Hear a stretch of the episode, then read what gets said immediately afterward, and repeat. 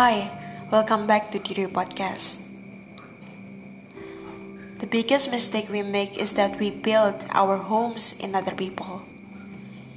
We build those homes and we decorate them with the love and care and respect that make us feel safe at the end of the day.